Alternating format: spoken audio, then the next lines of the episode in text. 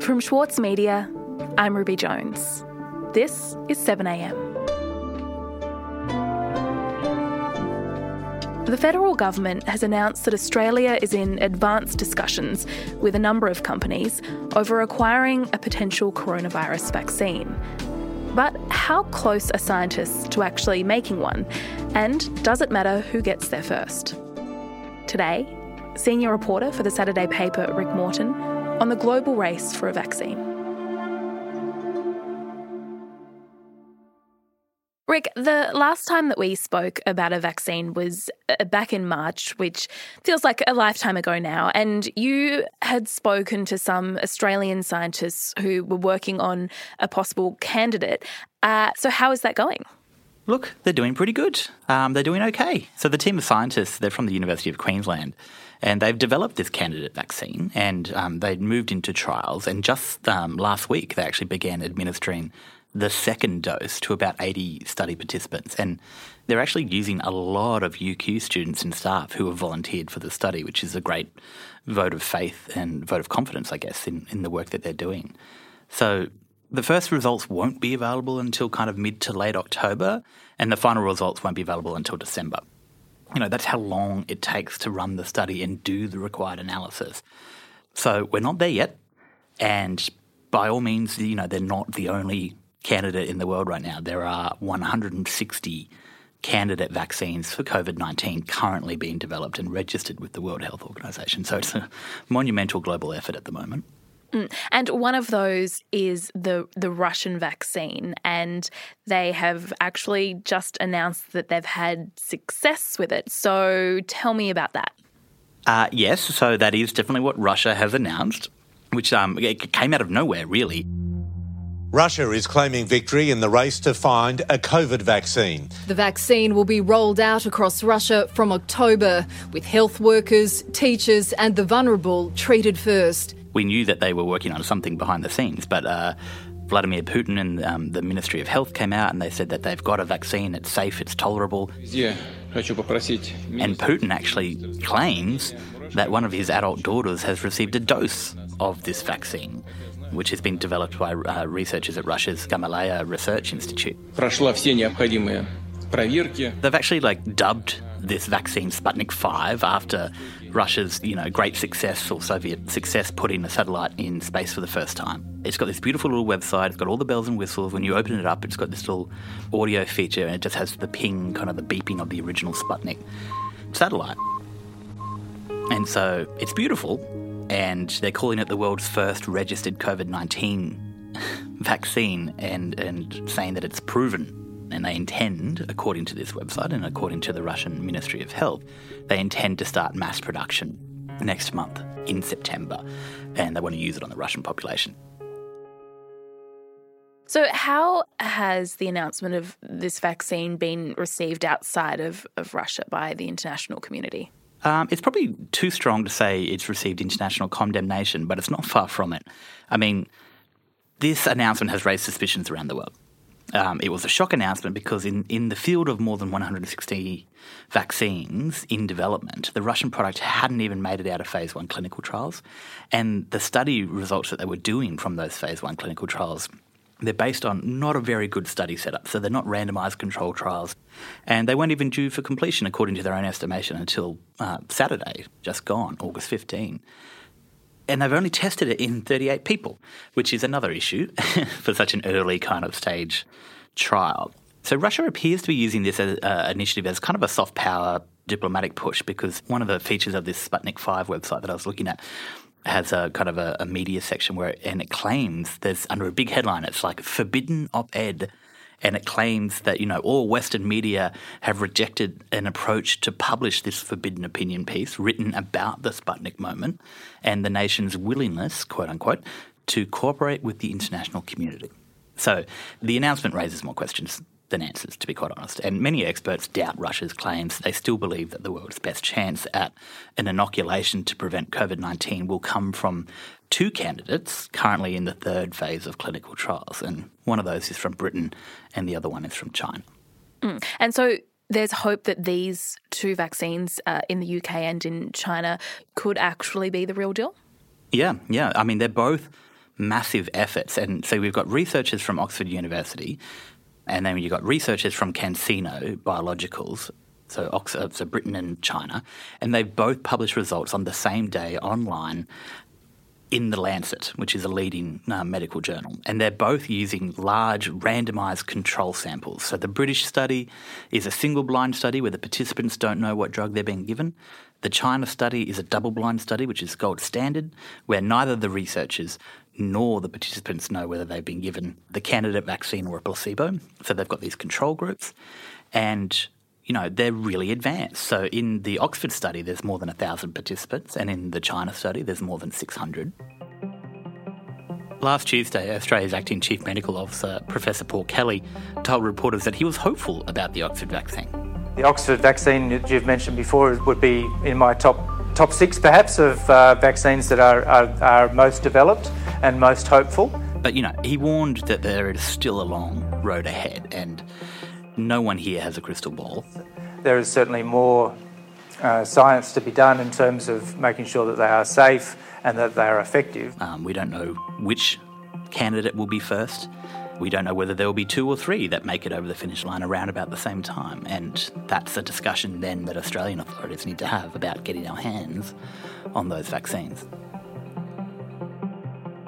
We'll be back after this.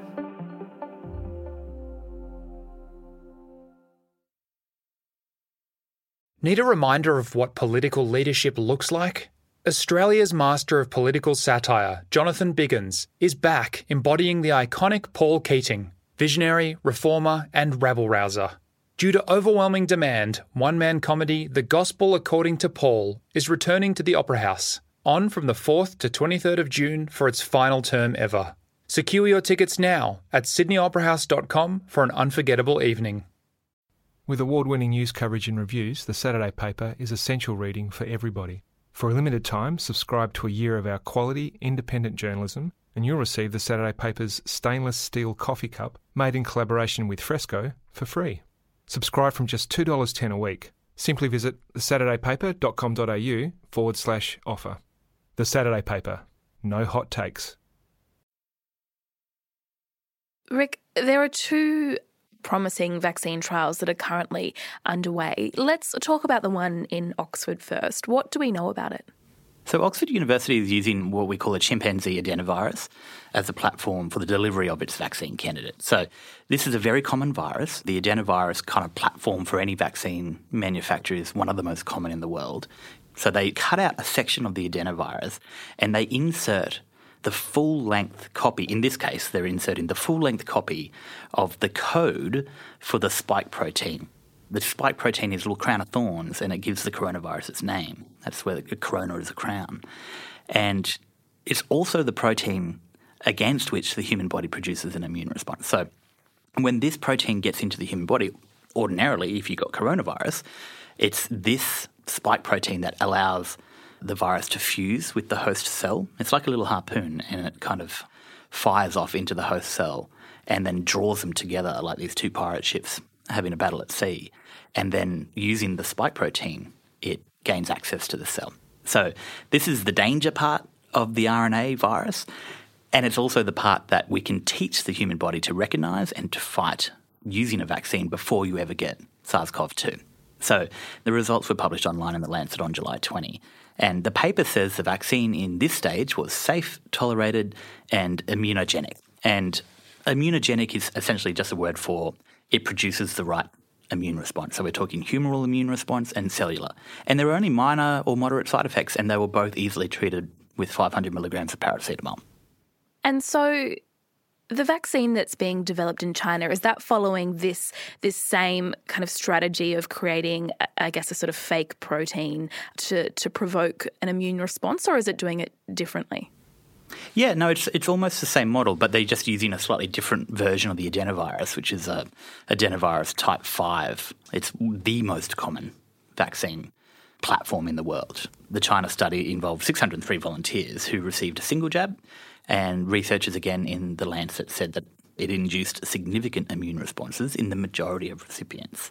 So the interesting thing about the China vaccine is that it didn't appear to have as strong an effect in elderly patients. And again, that's something that we're going to have to consider because that's obviously one of the most at-risk groups when it comes to infection from COVID-19 and death from COVID-19. Mm. So these are phase 3 studies. They're very close to being finished. But what they do now is they go and test for efficacy. So the vaccines that have been produced so far out of Britain and China, they show us fighting COVID-19. They show these responses very clearly. But what they don't necessarily show yet is whether they prevent you from getting it. Mm-hmm. And that's key. If you listen to The Lancet's editor-in-chief, Richard Horton, he said that even though these are good results, we still don't have a fully functional and viable vaccine. What these results are telling us are that these two candidate vaccines are safe. There were no major adverse reactions from either vaccine. He also warned that 2021 is the most optimistic estimate of when a vaccine could be developed. I think we should be optimistic about the direction of travel we're going in, but not so ambitious that we think we're going to get a vaccine, for example, by the end of the year. If we have a vaccine by the end of 2021, we will have done incredibly well. So, Rick, China and the UK are the furthest along, but basically everyone worldwide is looking for a vaccine at the moment. So does it matter who gets there first? It really does. It really, really does. You know, there's a danger in the fact that the global race to find a vaccine is so fragmented. So experts are worried that this alone creates a question over equality in terms of access. And, you know, Horton from The Lancet says that if the richest countries get the vaccine first, the countries with the most power and capital, then that might impact accessibility from less wealthy nations. Governments have a first duty to protect their own publics, their own people, and so they're going to do the best they can to make sure they've got enough vaccine for if and when it comes to protect their people. But the danger of that is that many countries will lose out, and only the strongest country, the country with the most money, will win. You know, the World Health Organization is trying to sort this out by getting countries to sign on to an agreement, and that's been done in the past with influenza vaccines and things like that. But again, if the vaccine doesn't get distributed in the right way to start with, then some people may get favourable access and some people who need it the most may not. Right now, there is a real danger that those groups most at risk will not get fairly or equitably treated if a vaccine does become available. And that should be a cause of not just global concern, but actually global shame. And Rick, once a vaccine is actually found to be viable, that is only the first step, right? So what happens after that? Yeah, so that's the multi-billion-dollar question. So finding a vaccine is great, we need it, but we also need to make it. We need to manufacture it for everyone in the world, or almost everyone. So we're going to need billions of doses of this thing. And Australia has only just last week committed to boosting manufacturing capacity to meet the potential requirements for vaccine production, pending which ones become successful. So that also matters. So depending on the vaccine and which platform they're using, there are different requirements for the manufacture. Each one has to be set up differently. So that matters, and we need to be thinking ahead in terms of where we have the manufacturing capacity, whether it's even in Australia. We don't know. And so, Rick, it sounds like despite the fact that there's 160 vaccines in development, we're still a long way off. You said that 2021 is the earliest that we could even hope to see something successful. That's certainly seeming likely. And look, there's been a lot of talk about people saying maybe we'll never get one. These things take time. The fastest we've ever delivered a vaccine from start to finish for any virus in the world was the Zika virus, and that was 18 months. I mean, that's amazing, but it's a completely different virus. It's not a coronavirus. And we've had other coronaviruses in the world before, and we haven't had vaccines that work for them. So certainly the studies from Britain and China have kind of taken us to a new kind of understanding. So they are the most rigorous, they are the largest, and they've given us a pathway forward. So before those results were published on July 20, it was really an open question about whether we would get a vaccine. Now it seems likely that we will. It's just a matter of when. Already the odds have changed in our favour. But again, we're finding things out about this virus as we go along. If we make some progress on this and if we get a vaccine, that is a monumental step forward for humanity. If you want to look for a note of hope in any of this is the biggest scientific cooperative research effort that has ever gone on in the world. And at the moment, you know, we're making really good progress. Rick, thank you so much for your time today. Thanks, Ruby. I really appreciate it.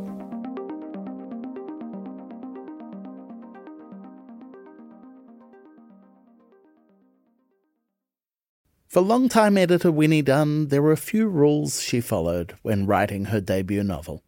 I really don't subscribe to writing for the sake of, you know, trauma dumping or getting your trauma out. That's what a therapist is for, please.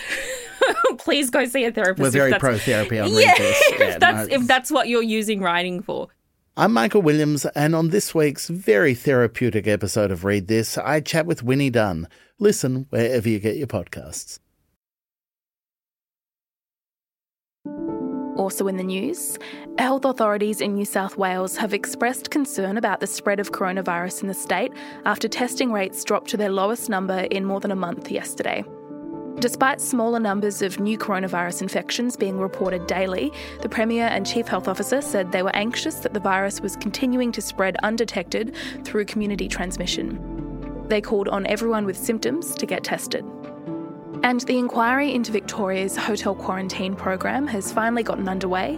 It heard evidence yesterday that the scheme was put together in 48 hours and it still wasn't clear who was in charge. In opening statements, the counsel assisting the inquiry, Tony Neal, said the program fell short of its goal of preventing returned overseas travellers spreading COVID-19 to the community. I'm Ruby Jones. This is 7am. See you tomorrow.